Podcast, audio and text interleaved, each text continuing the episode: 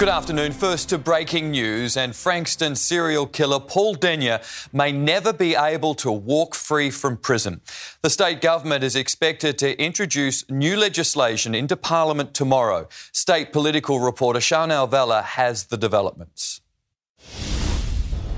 Well, Daniel Andrews was adamant that parole laws didn't need to change because Paul Denyer had done nothing to rehabilitate himself.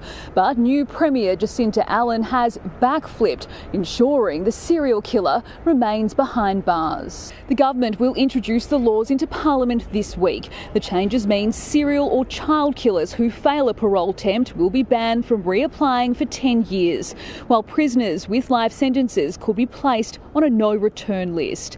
And if keeping a prisoner behind bars is deemed to be in the public interest, parole bans of a decade could be enforced. It's understood victims' families were informed of the changes yesterday. Chanel, thank you. Melbourne Football Club is on the offensive, taking aim at rumours of drug use and allegations of poor culture. Coach Simon Goodwin refused to detail Clayton Oliver's off field problems and revealed he's yet to speak to Joel Smith after his shock drug test result. Like Johnson explains. Since the Demons won the flag two years ago, the club has been haunted by allegations of poor culture and its handling of several off field incidents. In an interview with Melbourne legend Gary Lyon and journalist Sam Edmund, Demons coach Simon Goodwin went on the offensive. No, we haven't got a cultural problem. We've got some isolated incidents that we are going to deal with to help drive our culture forward. One of those incidents involves star player Clayton Oliver, but exactly what it involves is unclear. Does Clayton Oliver have an illicit substance problem? Clayton Oliver's got some personal challenges, and that's the best way we can describe it. It's a very complex situation that we've got going on with Clayton, and clearly those challenges have been going ongoing for multiple years. Asked if he had done illicit substances, Simon Goodwin was more clear. I don't use illicit drugs, and I, I never will. And he's yet to speak to Joel Smith after his positive drug sample showed alleged traces of cocaine. I've got a level of anger and frustration towards it. Um, there are the right people that are talking to, to Joel. All the rumours, innuendo, um, you know, things about the players, things about our coach, things about our club. Once the statement goes out, it's, it's nice to be, be able to put it to bed now. The club was knocked out of the finals in so called straight sets for the second year running. Chief Executive Gary Pert also reassured members the club is on the right track. Our culture at the club, our men and women's programs, is the best I've seen in 40 years. The club's bosses are adamant the incidents mentioned today are not part of a wider problem at Melbourne.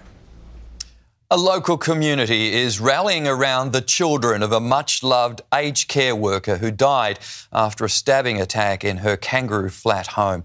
Cameron Bowe is in Bendigo, and Cam, there'll be a vigil there this evening. Mike, those who knew Logie Ossias are supporting each other to help deal with their grief. A vigil and mass will be held tonight for the mother of four. Some of her closest friends will be attending.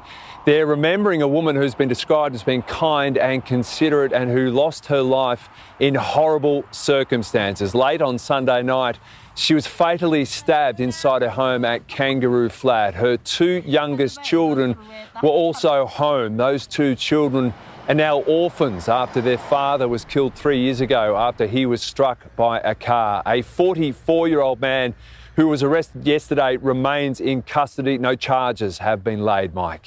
Cambo live in Bendigo, thank you. A marathon search and rescue mission to find a boatie was called off after the missing man turned up safe and well. The alarm was raised around 9 last night when three men got into trouble after their boat ran out of fuel on China Bay in Melbourne's southeast. One of the men made it to shore. Another needed help getting out of the water, but it took 12 hours for confirmation the third man escaped unharmed. The trio isn't cooperating with police.